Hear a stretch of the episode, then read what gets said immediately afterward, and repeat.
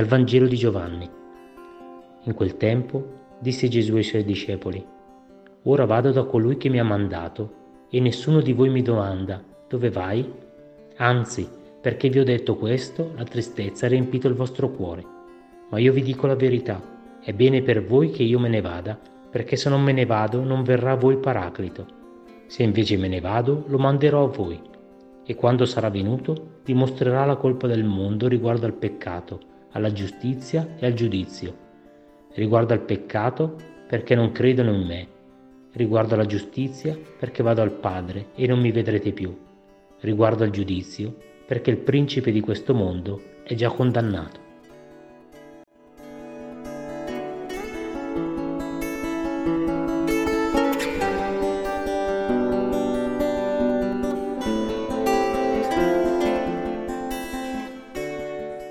Ma io vi dico la verità. La cosa che desidero di più nelle relazioni è che ci sia verità, trasparenza, sincerità, anche se questo comporta molta fatica, sofferenza e tristezza. Gesù lo sa che la sua assenza provocherà sconforto nei discepoli, ma amare significa ad un certo punto saper fare un passo indietro affinché emerga l'altro, emerga la sua libertà emerga uno spazio dove possa arrivare il consolatore. Eppure per me è difficile concepire così l'amore. Con la convinzione che l'amore è presenza, non faccio mai passi indietro. Ma la vera presenza è diversa dalla invadenza.